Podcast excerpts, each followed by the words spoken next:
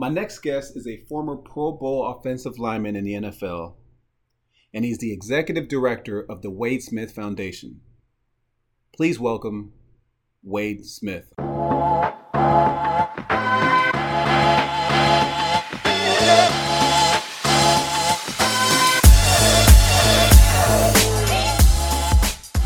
Wade, how's it going?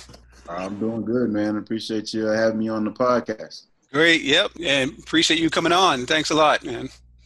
Uh, no, no question. It's uh, um, have a, a, a great working relationship that we have, of course, because you know be, you being a board member with the Wade Smith Foundation, and so anytime I can help out with anything you have going on, you know I'm there for because you've done a lot to support uh, the Wade Smith Foundation personally over the years. So for sure. Hey, I appreciate that. Appreciate those kind words. So with that, let's jump right into it. What do you do? What do I do? well, if we're, we're talking about the Wade Smith Foundation, because there's a lot of aspects of stuff that I have going on, but if we're just speaking strictly about the Wade Smith Foundation, you know, I'm the executive director of the Wade Smith Foundation, founder. It's been in existence since 2012. It's 2020 now. It's been eight years. It's crazy to think about. It doesn't seem like wow. it was that long ago. But when I was a member of the Houston Texans in 2012, I wanted to basically start giving back in the community in a way that I knew was absolutely needed and something that I was passionate about myself. And what I was passionate about myself is just reading, education, literacy in general. And so I wanted to make sure that when I gave back to the community, gave back to some of the places that allowed me to become the man I am and, and make it as far as I've been able to, to make it, I wanted to make sure it was something that I truly loved and truly knew would make an impact. And so um, starting 2012.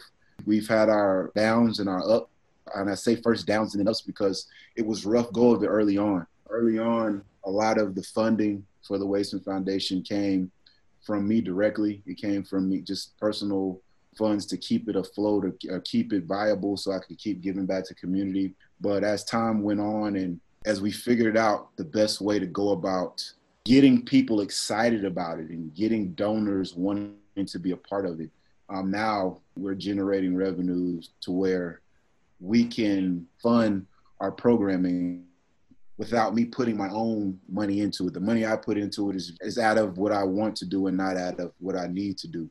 Right. And so a lot of that has to do with just acquiring acquisition of various board members, including yourself, to help with that aspect. And it has to do with having advocates in the communities to go out there and help with fundraising and just go out there and, speaking about the brand of the Wade Foundation and the impact that we have, kind of the grassroots impact we have in various communities. And so um, that's where we stand now. And so what I do is I help cultivate all of this, whether it's when, when we do our reading program, when we're doing activations at elementary schools throughout Houston and Dallas, where I'm from, from the idea to the execution everything that has to do with it, you know, I'm heavily involved. I'm the face of the organization, but I'm also the one that has my, my hands in all the pot. It's not something that I just put my name on and then let other people do the work. I've had a lot of people um, that have helped me throughout the process that some were on staff, some were board members, some were volunteers, but uh, it's always been something that I was very hands-on with because it was very important to me that I made sure that any dollar that comes to the Wade Smith Foundation that it's getting to those that need it the most. And and I want people to understand and know that when money goes to the Wade Smith Foundation, the CEO, the the president, the person that has his face on is doing everything he can to make sure that it's going to those that need it the most, and, and that's the kids, and that's and their education is is absolutely key, and you know we just try to bridge a gap, and so what I do is extensive. It has to do with putting events together, planning, it has to do with creating an idea, fundraising, going out there, and things are changed now because we're in the middle of a pandemic. Right. But you know, a lot of the going out to lunches and dinners and, and various events and various happy hours, whatever it may be, just to be around the right people so that they can learn about the Wade Smith Foundation and so that they can be a part of it, whether it's, like I said, whether it's investing their time or investing their money. A lot of that stuff has kind of been put on hold because most of this time we've been on stay-at-home orders and 25% capacity at, at, restaurants and stuff. So it's kind of a weird time right now. But yeah, I mean, it, it's very much wide-ranging, and it's, it's a 24/7 type deal. Like wake up in the middle of the night, like, oh yeah, I need to make sure I do that, or it's first thing in the morning or before I go to sleep. It's not really a clock in, clock out thing. Mm. Just like anybody that is an entrepreneur, anybody that, that owns a business or has a business, they understand that it's not something that you have set hours. It's something that is very much free flowing and time consuming. But anytime you're doing something you love and you're passionate about, you don't even look at it that way. Like it's time consuming or this is what is required in order for it to be a success. And put in a lot of work, a lot of time, a lot of money, a lot of you know blood, sweat, and tears to make it to where it's successful. And so, and I've had a, a bunch of help along the way, but I'm kind of the catalyst behind everything that goes on with the Wade Smith Foundation. Yeah, and you are the face of the organization, like you said, but at the same time, everyone can see that you're definitely hands on and can see your passion that you have about everything that you do. Now, talking about the foundation, let's talk about what the foundation does, some of the events that it does, some of the programs that it does for the community. So I'll start with our programming. Our two major programs are our Smitty Scholarship Program and our Reading with the Pros program. And so our Smitty Scholarship Program is where we will give scholarships to outgoing seniors here in Houston and also in Dallas, where I'm from. And we've given out close to right around $200,000 in scholarships since wow. 2012. And as RJ knows now, like RJ is now on the review board for our scholarship program, and then we just did a, a whole new set of reviews recently. And so, you know, we'll have 20 finalists that will get word that they're finalists in the Smitty Scholarship Program in partnership with the Positive Coaching Alliance. And so we'll be doing Zoom interviews. Not normally, normally, normally we'll be in a boardroom and it'll be the finalists and it'll be about six or seven people on a panel there that are asking them questions and getting a feel for who they are, their character, and just the type of students they are, and, and what we kind of project them to be going forward. And then we do a, a scholarship dinner, or, or usually it's a brunch that we'll have with them, and go from there. But since, of course, the coronavirus, we'll be doing this by Zoom. But I get excited about that, and you'll be able to see it firsthand. I do. Like these are some really talented kids. It's, it makes me feel like when I was a kid, I, when I was in high school, I was a slacker. we see all of the community service work that they're doing these kids got 4.0s and yes. you know they're playing multiple sports. Like time management is a, a huge factor in, in some of these kids' successes, and that was something that I severely lacked when I was a kid. But you know, we've got kids with the Wade Smith Foundation or Smitty Scholars that are all over the country, man. Georgia Tech, UT, Syracuse, you, name a, a, college or a state, and we got a kid there that has helped benefit from the Wade Foundation, U of H, and we've been doing it so long now that we've had kids that have graduated, that have engineering degrees, that are, awesome. that are out doing big things on their own. So it's it's cool to see to go into a high school and taking a picture with a kid when he's a senior, knowing that he's got a scholarship to help him throughout his college travels, and then be able to stick with them throughout their journeys, and then yeah. them graduate and moving forward in life. And so a big thing was with me, the reason why I wanted to do the scholarship program is I knew first and foremost that when I was in high school, um, without my athletic scholarship, I would have had to go into at best community college because we didn't have the money for me to go to a university. And I was a good student. I wasn't a great student, but I was a really good student. Mm-hmm. And I was when I say I was a really good student, you know, I was an A student my 10th, 11th, and 12th grade years, but in ninth grade, being smart isn't necessarily the coolest thing. You know, I just did enough to get by. And so I would have graduated with honors. But because of ninth grade and me not knowing that, because the ninth grade I went to was at a different school than the high school.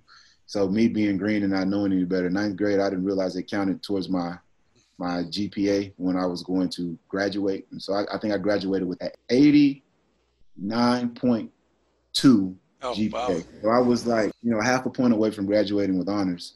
But that it goes back to my freshman year where I was slacking. Mm-hmm. But without my athletic scholarship, I wouldn't have been able to go to school. And so I know there's a lot of kids out there that um, play sports, a lot of kids that need help to bridge that gap. And they're good students, and they're not going to get a full academic ride somewhere. So, you know, our scholarship is academics based and it's need based. And so it's it's, it's merit based and it's, it's need based. So we've been doing that for a while now, and it's been an excellent journey just to to see the amount of kids that we've been able to reach out to and help along their career paths and let them you know blossom to become big time. One of our students is out in California now, and she's working in the movie industry out there. It's, crazy. Some of the emails that I'll get from some of the students that have participated in, in the Smitty Scholarship Program just seeing where they are in life. And, and each year we give out a minimum of twenty thousand dollars a year. Know, I say minimum because some series is twenty five, some years yeah. is thirty, just based off of the funding that we receive. And so we usually are able to award scholarships to five to ten kids each and every year. And so that's that program. And then we have our Reading with the Pros program. And our Reading with the Pros program is where I'll get myself, current and former NFL players, I'll get professionals in all different walks of life, whether it's a TV reporter, it's a it's a firefighter, it's a it's a financial advisor, it's a, uh, a business owner, it's a city councilman, it is a DJ, radio disc jockey, whatever it may be, a professional in all different realms. And we talk, we go to elementary, elementary schools and talk to them about the importance of reading and literacy in their education.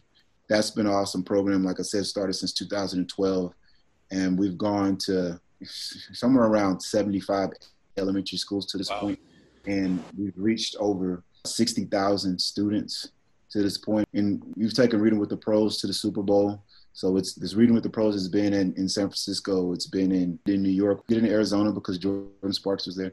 Jordin Sparks, the no air Jordin Sparks, she came to Reading with the Pros and sung to the students. And so Cool. Um, we had some, some really cool experiences over the years, and we've had a lot of really cool people. And, and, and, a lot of times people ask me about reading with the pros, and it's like, oh, that's where you get all the athletes and the celebrities together.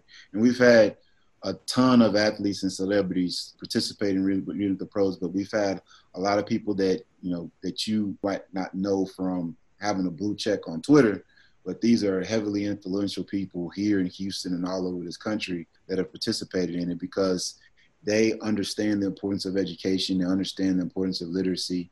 And so we just try to communicate that with the kids. You know, there's a lot of kids out there that struggle with reading. That is something that is difficult for them to do because maybe they have a learning disability, maybe English is their second language, uh, maybe it's just something they don't find interesting. And so I always talk to the kids and tell them like the, the great thing about literacy and books is is like, listen, there's something that you're interested in, and whatever you're interested in, whether it's um, shoes, whether it's cars, money, sports, whether it's video games, whatever it may be, there's something that you're interested in. They have books about that particular thing.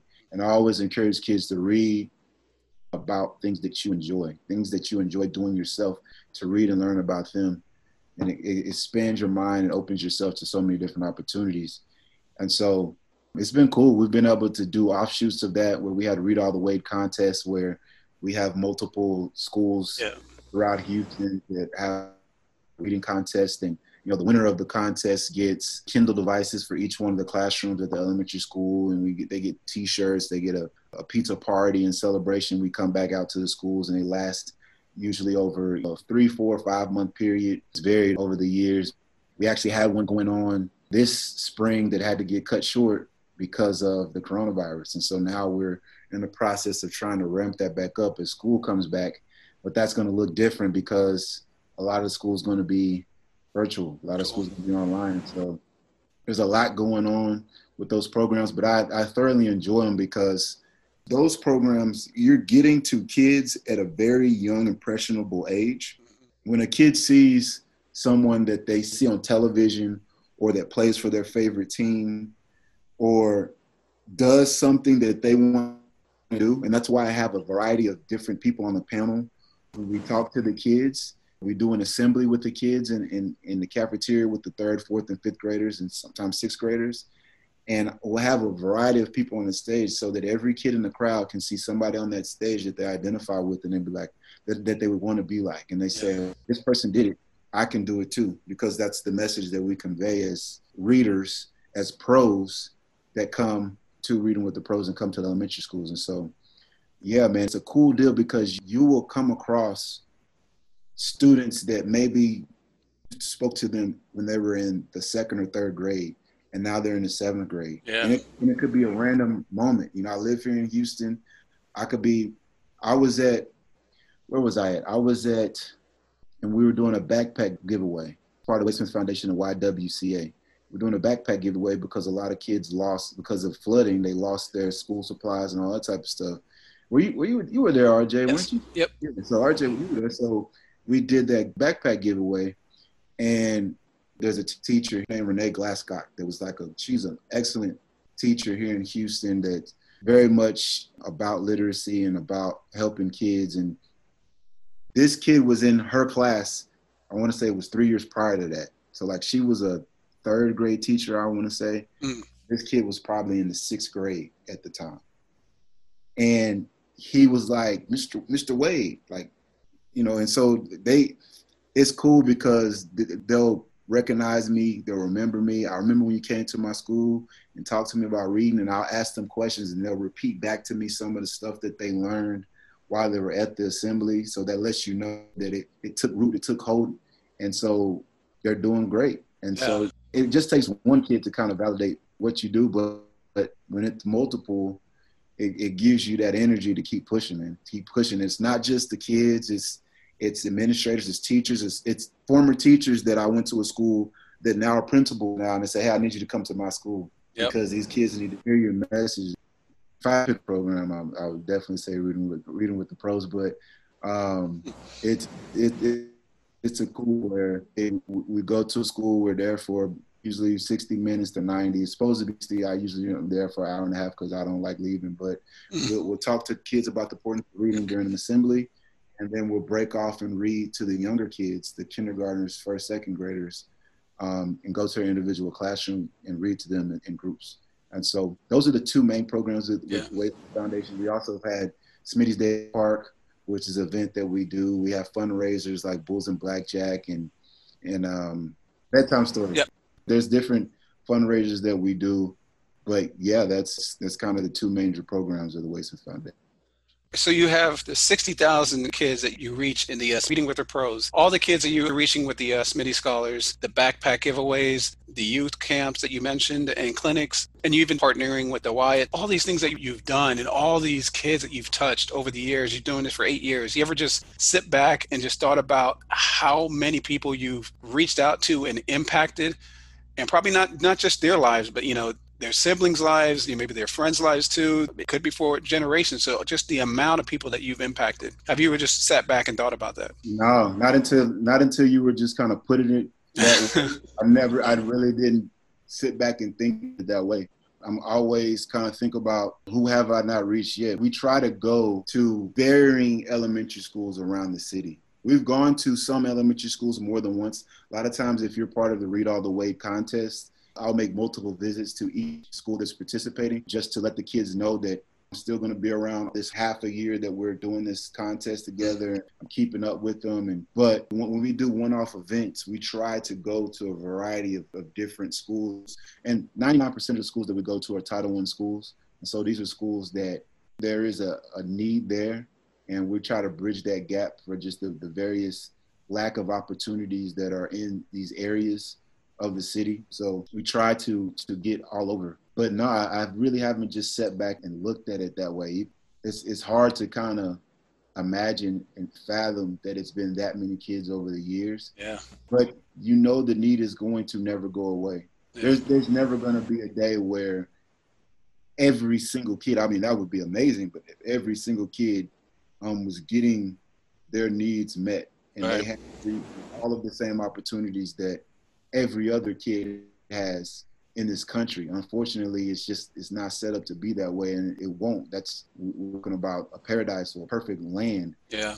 And that's just not realistic. So I'm always trying to make sure that I'm gonna keep chopping wood and keep trying to fight the good fight day in and day out. Yeah. And reach as many kids as possible because you know a lot of times when I'm talking to the kids, I challenge them a lot of times the kids schools that I go to, there, there's kids that have parents that might work multiple jobs or parents that might not work at all. They might have parents that don't speak English as a first language. They might have parents that have issues with drug and alcohol abuse. And so the parenting is not consistent as what you would want it to be. And so I always try to encourage the older kids in the school to be leaders and to to read to their younger brothers and sisters not just for the younger brothers and sisters, but for themselves, because practice makes perfect. The more you're reading to your little brother or sister, the more it's going to help you yourself. Sometimes you have to be a self starter and you can't expect somebody else to do the things they're supposed to do. Yeah. At the end of the day, don't allow don't allow somebody else's bad decisions become yours. You don't have to do that. You can, can take control of your own way. And so that takes work. That takes constant fight and struggle because there's always going to be struggle there. And so, you know, I haven't really just sat back and, and I kind of look at it like it's more work to be done. It's more it's more schools to go to it.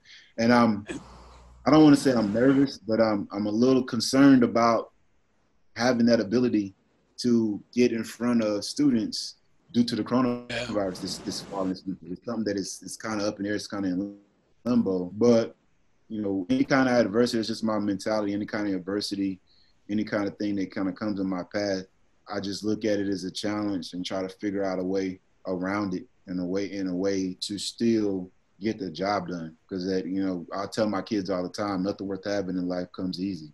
Uh, absolutely nothing. And I, I have yet to find the thing that I did in my life or accomplished in my life that I was really proud of and really happy about and really brought me joy that didn't come with hard work or didn't come with, with, with failure, didn't come with adversity. And so this is no different. And so hopefully we'll be in the schools this year, but if not, we'll figure out a way. And you know, eventually, you know, once there's a vaccine and all that type of stuff, I think things will get back to normal. But I guess that's something I need to do every now and again. Just just sit back and think about all the different kids that you that you've been able to reach out to and, and the impact that that they are going to make going forward.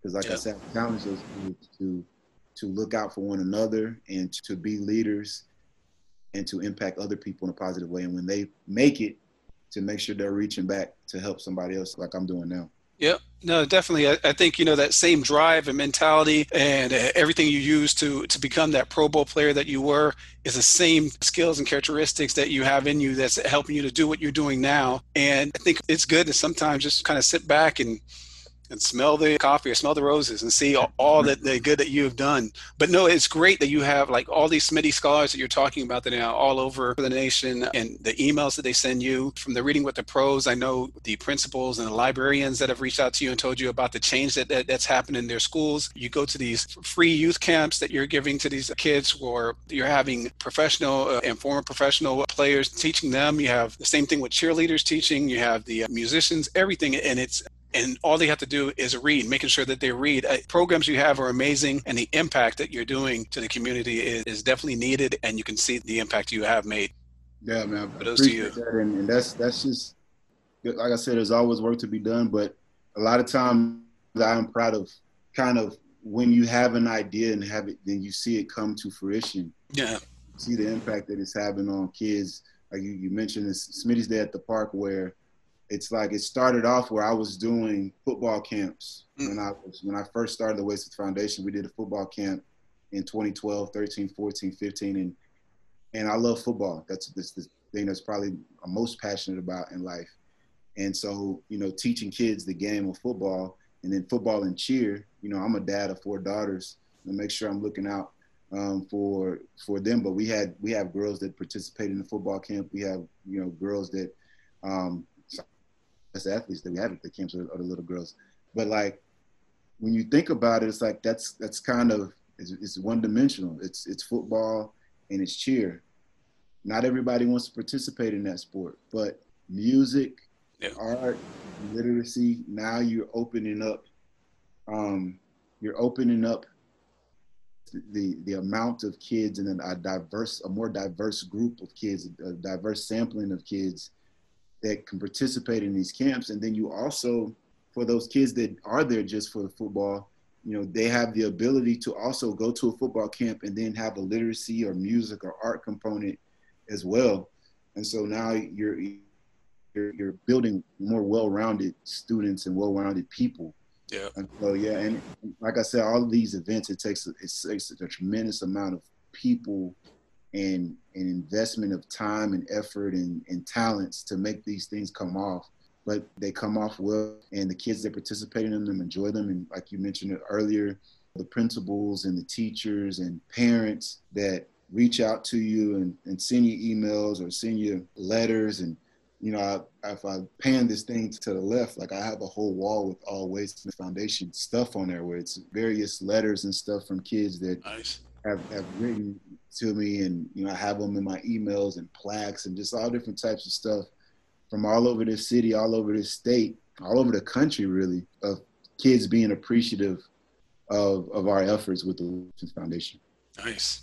That's great. So let's talk about you being executive director of the foundation. A typical day of yours. You know, you talked about some of the things that you're doing, like the fundraising and overseeing basically everything that's going on with the foundation. But can you talk about a, a typical day of yours? I'll give an example of a typical day pre-COVID because yep. right yep. now it's a little different.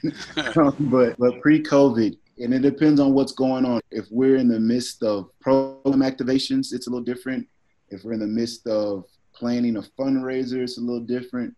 But if it's something, let's just give an example. If we're we're in the middle of a, a program, we're doing reading with the pros with various schools around the city. It's putting together itineraries sent out to elementary schools to let them know when we're going to be arriving, what we'll need when we get there, the various readers that are going to be participating in the event so they know because if we we normally for reading with the pros we'll have six to eight readers there and so based off of that the teachers can distribute the amount of students that will be in each group so they can be in front of one of the readers that are there but it's you know it's putting itineraries together it's answering questions that they may have about the event actually putting the events into play activating them going to schools i'm the one holding the mic um, I'm the MC. I guess when, it, when we're, we're, activating the events and then putting the event on, if it's something to where it's like I'm emailing back and forth between our various partners that are participating in the event. Maybe it's the half price bookstore because we're doing a reading corner vacation at a school we're donating books, a thousand books, and uh, along with a chair a cardboard cutout from when I played for the Texans, scored a touchdown. We have reading corners that are dedicated all over this city and all over Dallas as well. Various elementary schools that have reading corners in them. Just a dedicated area in a, in a library in one of the schools that we visit, and, and we, we provide them with books. And in some schools that we go to where we might be there for reading with the pros, go into their library, see that they have a severe lack of books, and so we change that through donations from private citizens, from donations from House Path Price bookstores, and we'll turn a barren library into a full library nice. that kids can utilize and, and take part in. And so, um, I mean, there's a lot of behind the scene works that go into that. Like, I, I kind of look at my day to day as an executive director as like practice for when I played in the NFL. You know, you had to, you did everything Monday, Tuesday, Wednesday, Thursday, Friday, Saturday to get you prepared for game day for on Sunday. Yeah. And so all the stuff that gets done behind the scene just be prepared for game day, which is when I'm actually in front of the kids and talking to them about the importance of reading yeah. and the importance of education. Um, that's game day to me. And just like it was when I played in NFL, that was the fun time. That was beautiful. And you and to, to do this, you have to be able to enjoy the process and understand that there's sometimes you're having conversations with people that you know that might be a fundraiser, but you know they really don't care about what you're trying to do. Mm-hmm. What they care about is just being around you because of who you are, or what that might do for them, how it might look for them if they were to donate to your cause. And that might be something internally that I might be kind of, you know, frustrated about because I want I want people to be as passionate about what I'm passionate about. I want them to feel the same way I feel about it, but people aren't. People have their own reasons why they do things. But understanding at the end of the day, this conversation that I have with someone, or this dinner that I have with someone, or this opportunity that I might take part in will create opportunities for kids. And that's the end game. And that's the, the most important thing. And so it's very wide ranging the day uh, of an executive director because yeah. you, are part of everything. You're part of what's put on social media. You're part on what's put on the website. You're part of you're part of everything. Anything that you see with Wade Smith Foundation related, whether it's a T-shirt, whether it's a whether it's a hoodie, whether it's the books that get distributed to schools, every single part of it, I'm involved in some way, shape, or form. And some things are more than others, but everything that goes on with the foundation, I have my hands in. Well, Yes, definitely you wear many hats, it seems like, as, a, as an executive director. Now, for the skill sets, it seems like multitasking, public speaking, communication, being know sort of like a project manager. But what would you say? What type of skill sets or characteristics would you say are most important to be successful executive director of foundation? Um, I think you have to be organized. I think you have to really care and, and be passionate about what you're trying to do. When I talked to you earlier about that feeling that you get, or when a kid walks up to you and says, like, "Hey, I remember when you came to my school a few years ago," and that feeling that it puts inside of me, I want to share that feeling with the world and want you want them to understand that, understanding that people aren't going to feel the same way about that. So being able to deal with people telling you no or not being excited about as excited about it as, as you are, but keep on plugging. Making sure that you're making strategic partnerships with people that have synergy with what you're doing and have a like-minded idea of, of how they can make a difference and inspire change in the community. I think that's that's a really important aspect to have, making sure you're surrounding yourself with people that have different skill sets as you, that have a different way of looking at how to get something done. Having people around you that aren't yes men or yes women, you know what I mean? Having people around that might challenge what you have to say. Um, I think that's important. I think it's important that you have a wide variety of influences, but at the end of the day, that the, the ultimate decision is going to come down to you or it's going to come down to a board vote and, and you're going to have to to move forward with whatever comes with that or you're going to have to be able to make a, a decision that's in the best interest of the of, of the kids and, the Wade Smith Foundation. So there's a lot to it, mm-hmm. but for sure you have to be passionate about it, and you have to understand that there is no finish line. Mm-hmm. You have to understand that and recognize that, and still keep going forward and mm-hmm. keep chopping wood because the finish line there is no pro, you know, there's no definitive finish line. There's a lot of people and a lot of kids that you're impacting in a positive way along that journey. And you're not going to know your impact. That's something I'll never know, fully grasp my impact and the Wade Smith Foundation's impact. Understanding that and still going forward and understanding that you're doing, you know, you're doing good work you're you're doing you're doing something that is going to impact, impact people and impact young people for a long long time and just keep on pushing. You have to be versatile. You have to be tenacious. You have to be passionate about what you do. Mm, that's great. Now now you answered this but I want to see if there's anything different that you say but what do you love about what you do? Um i love about what i do. I, I mean i love the impact. I love seeing kids when I'm talking to them about the importance of reading and relating it back to some of my experience as a kid, and you kind of see that light go off and that aha moment, like, oh, okay. Like seeing kids get excited when I tell them the coolest kids are nerds, like the ones that read all the time. Like you see the kids in the crowd that, you know, in some of the schools I go to, it's not the best of environments, and so being smart being intelligent, reading is not is some sometimes it's frowned upon. But seeing someone like me, you know, in their eyes saying, No, this is cool to do this, to, yeah. to be a boss, be able to own your own business or just have that type of mentality. When kids see that, you can see that confidence coming to them. Yeah. You know, that like that's what it's all about. That mm-hmm. to me, that's those moments, those feelings, and seeing them progress, seeing them do well, hearing the stories from the teachers afterwards telling you, hey, my kids have been so excited about reading since y'all came. There's been a, a market change into just the type of work that they do in class, how attentive they are, how how much they they are enjoying as, a, as opposed to dreading what they have to do in the classroom.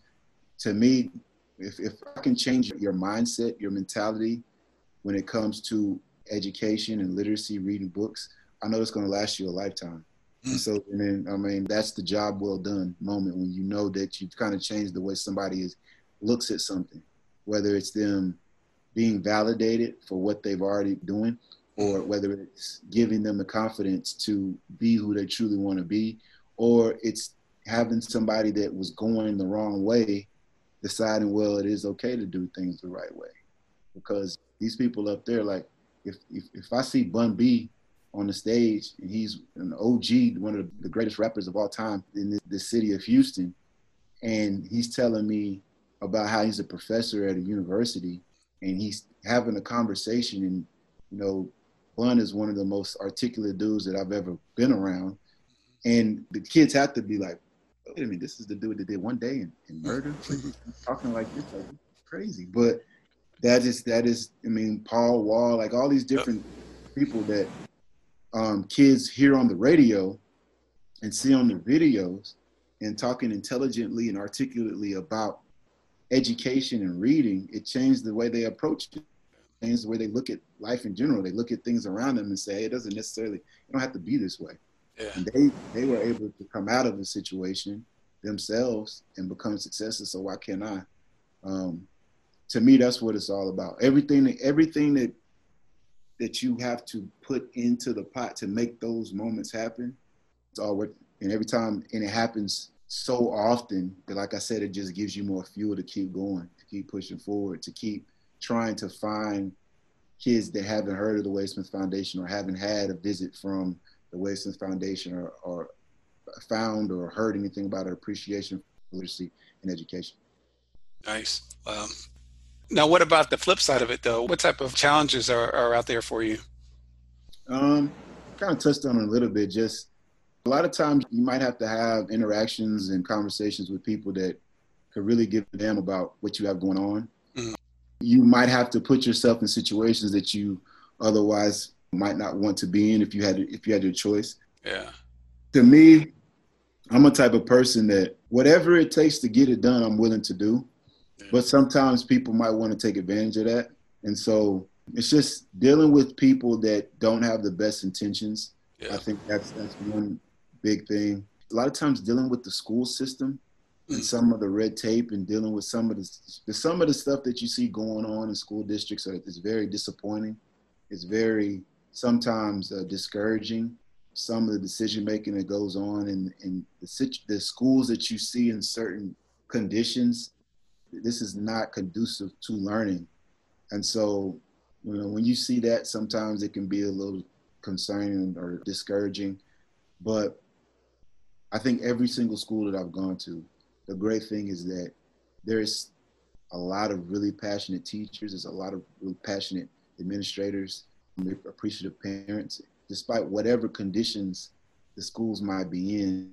A lot of times, the people that are in those schools are great and excellent. So when you have that, you know that you can overcome any kind of circumstance that surrounds you.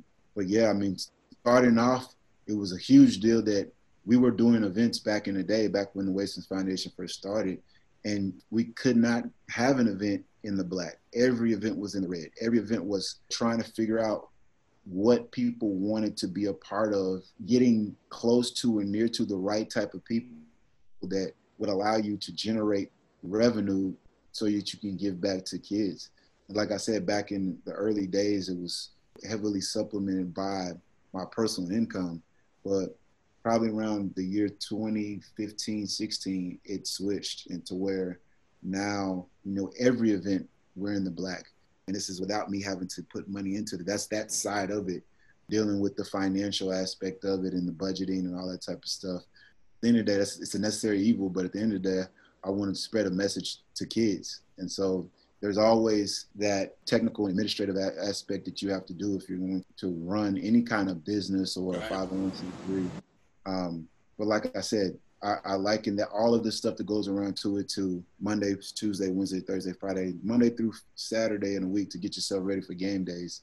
And game days are when we have events. Game days is when we have activations at elementary schools. Game days is when we get to present scholarships to to outgoing seniors here in Houston. Like those are all my game days. But everything else you come across to get to that point, a lot of times those are there's situations that sometimes things happen that shouldn't um, and it, it's and a lot of times it has to do with people. Like some people are not best of people, and a lot of times as the face of the organization, I can't react in ways that a normal person might react. You know what I mm-hmm. mean? I've had instances where you had to deal with people talking to you in a in a derogatory fashion just because well, I can't really reason why they would do it, but they just do it. And you can't respond in a way that you might normally respond if I was Wade Smith that just grew up in Dallas and was working at an accounting firm. I'm the face of an organization that has a substantial positive reputation wherever it goes. Right. So there's a lot of responsibility that comes with that. And that's understandable and I get it. But at the same time, there's sometimes there's there's difficulties that you come across because of it. Mm. Mm. All right. Well, So, with that, I know you mentioned that you surround yourself with people with different skill sets. But when you first started, you know, you talk about all these things that you do from coming up from the itinerary for things, but being over the budget and all these things, all these different hats you're wearing. How did you start this from the beginning? Did you have a mentor that helped you, like hold your hand, kind of, and helped you with it, or did you surround yourself from the beginning that had these people with different skill sets, or was it just you just falling flat in your face at, at times, doing it by yourself, and then learning from it, learning from those mistakes? So it was it was a lot of trial and error early on. I did have people around me, people that were on staff that helped build the website and help file for the 501c3 and help with a lot of the PR aspects of the foundation. But having a mentor, mm. um, I did not I did not have a mentor at the time. I did have a board. The board wasn't as diverse as it eventually became to what it is now, but was just growing pains of I think any kind of if you just look at any kind of business or business art, if you start something and you really don't know a lot of the technical aspects of it, you're gonna trip and fall. You're gonna stumble here yep. and there. You're gonna have to do anything. But the, the most important thing is if you're passionate about something and you have the wherewithal and the stick to itness of it, you know, eventually you can turn the corner and make it happen. And and if you if you can learn from your mistakes, that's a big thing. Like if you if you can make the same mistakes over and over again and you don't learn anything from them, um, it's very difficult to have any kind of success in anything. So you know, being able to learn from my mistakes that was important, and us as a foundation learning from mistakes, and and continuing continuing to build on the things that we did correctly, and going from there. But I think that the most important thing is people when they talk to me, people when they're at any of our events, they understand that the people are there. starts with me, but that's the volunteers. That's the every any any police officer that might be there to help um, to help with security or whatever, or or any vendor that's there. Everybody that's there, you can tell they care and they want to see kids do well. They yeah. want to see them succeed in life. Yep. And so if you're somebody that participates in any of these events or any of these activations and, and or any of these programs, and you can feel that, you're going to want to continue to be a part of that, and you're going to tell other people about that, and people are going to know and say, "Well, I want that same feeling too." And so that's allowed us to sustain and to grow as as time's gone on. Nice. So, do you have a most memorable moment? Hmm, that's a that's a good question. Um, most memorable moment. There's a lot of moments of. Yeah, man. I think I think to, going back to my elementary school that I went to as a kid, mm. the first time doing that, yeah, was a surreal experience because that play helped make me who I am. And so yeah. for me to be able to go back there, and I think I went back four or five years in a row, but the first time going back there walking the same hallways, being in the same cafeteria that I ate in and, and took pictures, took family pictures in, which is kind of weird. But we would go to elementary school, my mom and my sister, take family pictures in. I think it was through Sears or J.C. Penney's or something like that. I don't know, but my mom would know. But we would take pictures in that same cafeteria, and I'm I'm talking to kids about the importance of reading yeah. how cool it is, and, and being able to have a conversation with those kids mentioning names of streets that they live on and apartment complexes that they live in and saying, yeah, I came from those same places and I'm where I am now and you can too and whatever that may be. So those situations every, every time coming back to that elementary school, my own elementary school school where I, I went from reading to a first grader and going back that fifth year and those kids are in sixth grade getting ready to go to middle school. And being able to have a conversation with a group of about 20 kids because they had to you know they do like in elementary school they do like the uh, the birds and the bees like sex mm, talk that they yeah. do. One of the days that we did reading with the pros a group of sixth graders because at my elementary school it went up to sixth grade but a group of sixth graders had to miss because they had to do that deal that day they had something that they had to say couldn't come to the assembly and so when i was done reading with the pros they asked me hey they're done with their program they have going on can you come talk to these group of kids. Of course, so I go around and I'm talking to them. And so I've asked them, so how many of you kids have been here since kindergarten? And probably 60% of the hands went up. And then how many of you, how many years have you known me to come back here. And kids was like four years, five years. And having conversations with that group of kids, like 20, 20 or so students, I was fully confident that they were going to go to middle school next year and they were going to eventually go to high school and these kids were going to be just great citizens. Because if they were my kids, I'd yeah. be like proud of them. Uh, you know what I mean? Yeah, like, yep. And so for me to be around them since they were little, like yeah, great. And see their growth. See, see their growth throughout their entire yeah. time and seeing like they're going to leave this place and go to it. And I remember what it was like to be in that elementary school and going through that coming up. And it's a change. Like yeah. middle school life is different. Junior high life is different than elementary school. A lot of your eyes get open like, wow, there's a lot more, a lot more pitfalls, a lot more traps, and a lot more temptations and opportunities to make bad decisions when you get to middle school. And I was just fully confident in a lot of things that are going on. And by now, I'm pretty sure that class, they're probably sophomores in high school now. It makes me feel a little old. Yeah. but, but not, I mean, just those interactions are, are awesome, man. those those memories, um, especially at Wallace Elementary, which is my elementary school, that's that's that's always been awesome to be able to do. Yeah, that's got to be cool to go back to your own school and do that. Because uh, I, I, definitely see the impact and how, how it affected me uh, doing a reading with the pros. So I can definitely see how that would feel going to your own school and doing that. So and then, and then also being able to have some of my readers go back to their elementary schools. Oh, nice. Like, I don't know if you were there at this school, but we had we had one of the guys from Frost Bank, um, mm. Charlie. So Charlie's Frost Bank is one of our our sponsors, uh, this year, and he's one of the, the higher ups at Frost Bank, and so he was able to go back to his old elementary school here in Houston, and you could see it on his face. he was just like, almost like I made it. Oh, you know, that's a feeling yeah. like somebody is. You know, he's he's a successful guy, family, yeah. all that type of stuff, but. I had the opportunity to go read to kids at my old elementary yeah. school as a part of this program and to see and I, I knew that I could see that feeling on his face. so it's almost like that same feeling I get when kids say certain things or or you know that they kind of had that aha moment.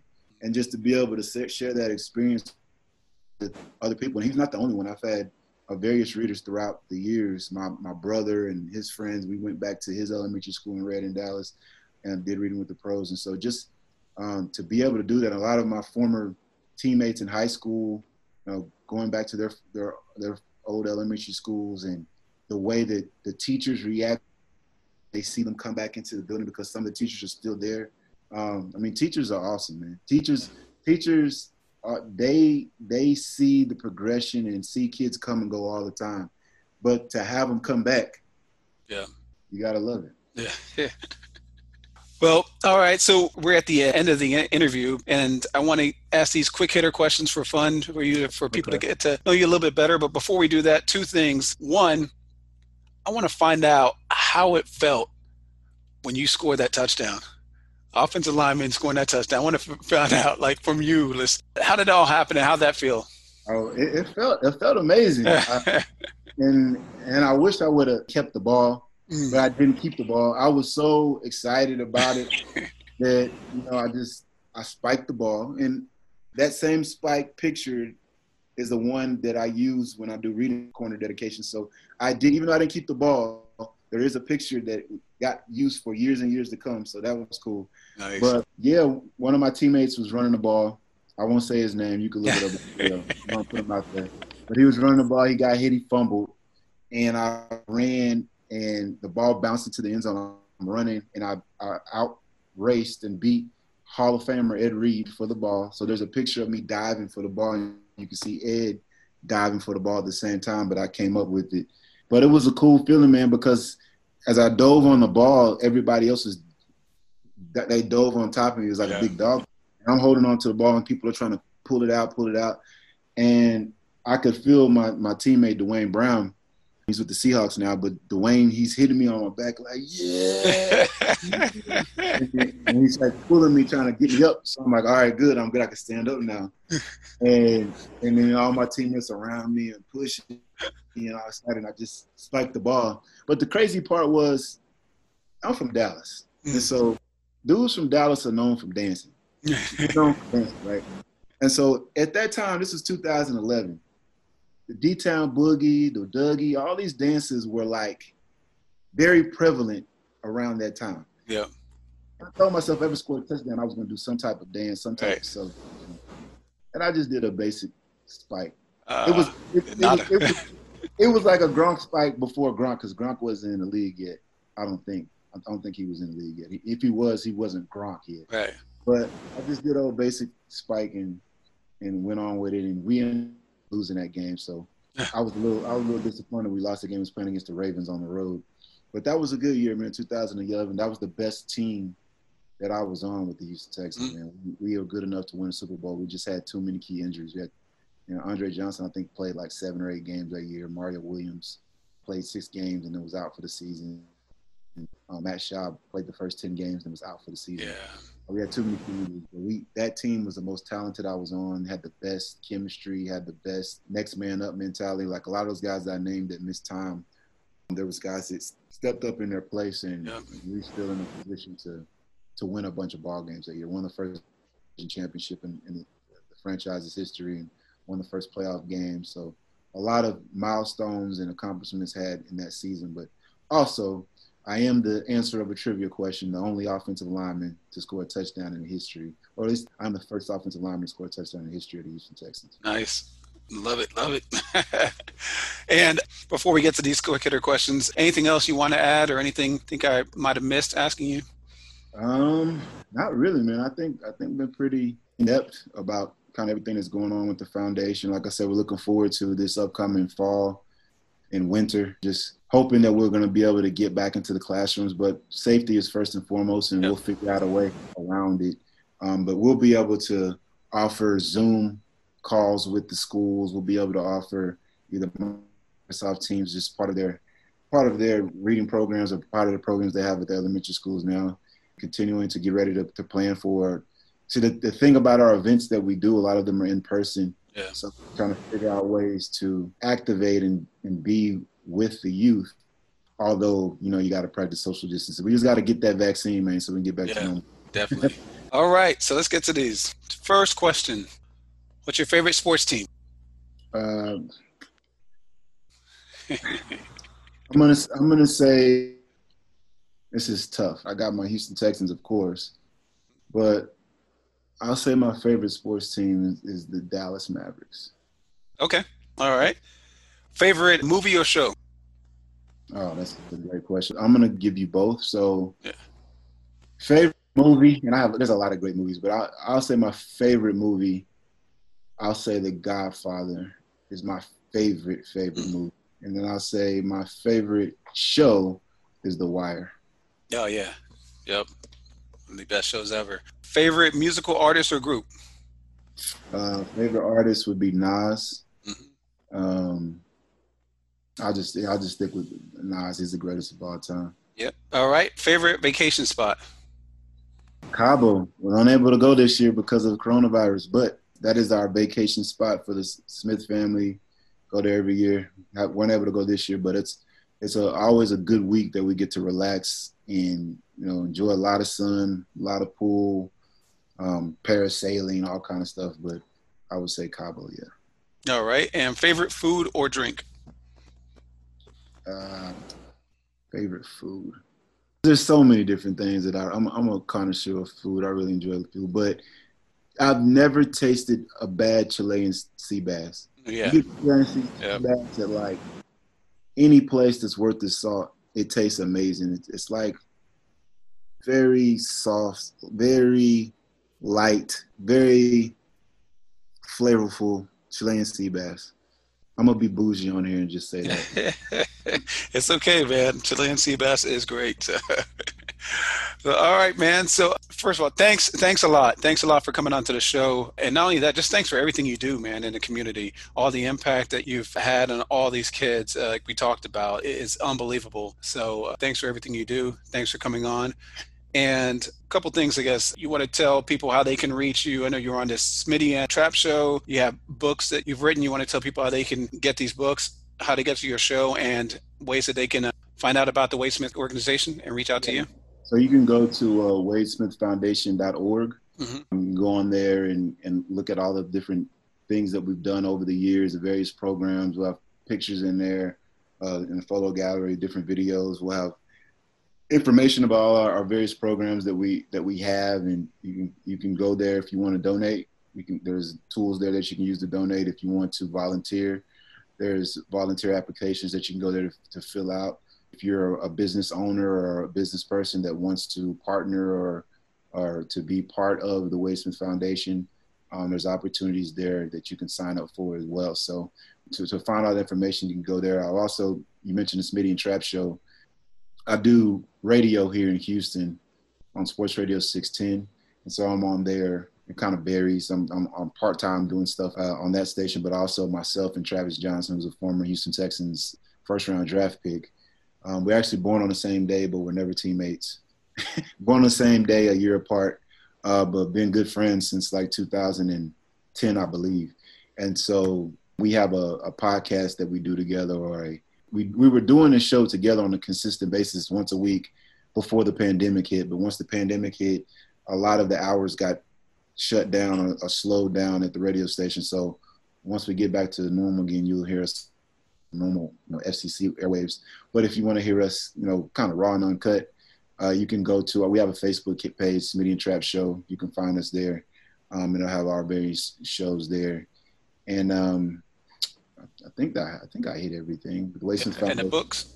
And the books, yeah. So you can get Smitty hits the playbooks and Smitty tackles bullying, two children's books that I've, I've written. Been able to read my own book at various elementary schools. Been able. That's another cool thing that I, I forgot to mention earlier. So my first book that I wrote about that I wrote was Smitty hits the playbooks, and in that book, the teacher in there was Mrs. Hart. So that was in real life.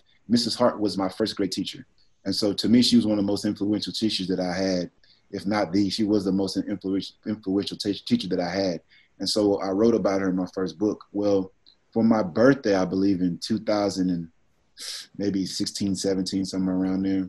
And I was able to meet her and have a conversation with her. And when I saw her, I didn't recognize who she was. Because mind you, I hadn't seen her since the first grade. And first grade played mine and you know, 35, 36, 37 year old Wade. I I didn't recognize who was who she was, but as soon as she said, "Hey, Wade, how you doing?" The voice was exactly the oh, voice wow. I remember, and I'm just like, "Wow, Mrs. Hart!" Like that was a that was an amazing deal that I was able to reconnect with her and tell her how important, how much of an influence she was on my life, and that I wrote a book and included her in it because of that. But I've been able to write a couple of children's books and like I said, I went to Wallace Elementary. There's little Easter eggs throughout that book that if you went to Wallace, you'll see stuff on the wall in the, the classrooms and stuff like that that reminds you of Wallace and just that neighborhood, that area that I grew up in. But yeah, those two children's books are available for sale on wadesmithfoundation.org as well. All the proceeds goes to Wade Smith Foundation. And so it's been really cool to be able to to have book signing events and for those two books and to be able to donate sell those books to schools, reward books like that to reading contest school winners, um, and autograph books for that. And if you want to purchase a book, you can go online, order it, and you can get them personalized. So I can, if it's for your your nephew that you want to give a birthday present for, you know, I can autograph it and say, you know, to to your nephew, you know, best wishes and keep reading stuff like that. But yeah, it's been cool to be able to write those two books, and they're available on wadesmithfoundation.org. Nice. All right. Well, thanks a lot, Wade. All right, have, have a good one. All right, you too, man. Good All talking right. to you. I appreciate you, man. It's a cool thing you got going on here, RJ. Hey, thanks. I appreciate that. Appreciate the All words. Right, All right. Thank you, everyone. If you have any comments or questions or would like to be on the podcast, please reach out to me on Instagram at Rodolfo Cooper. Thank you. Bye.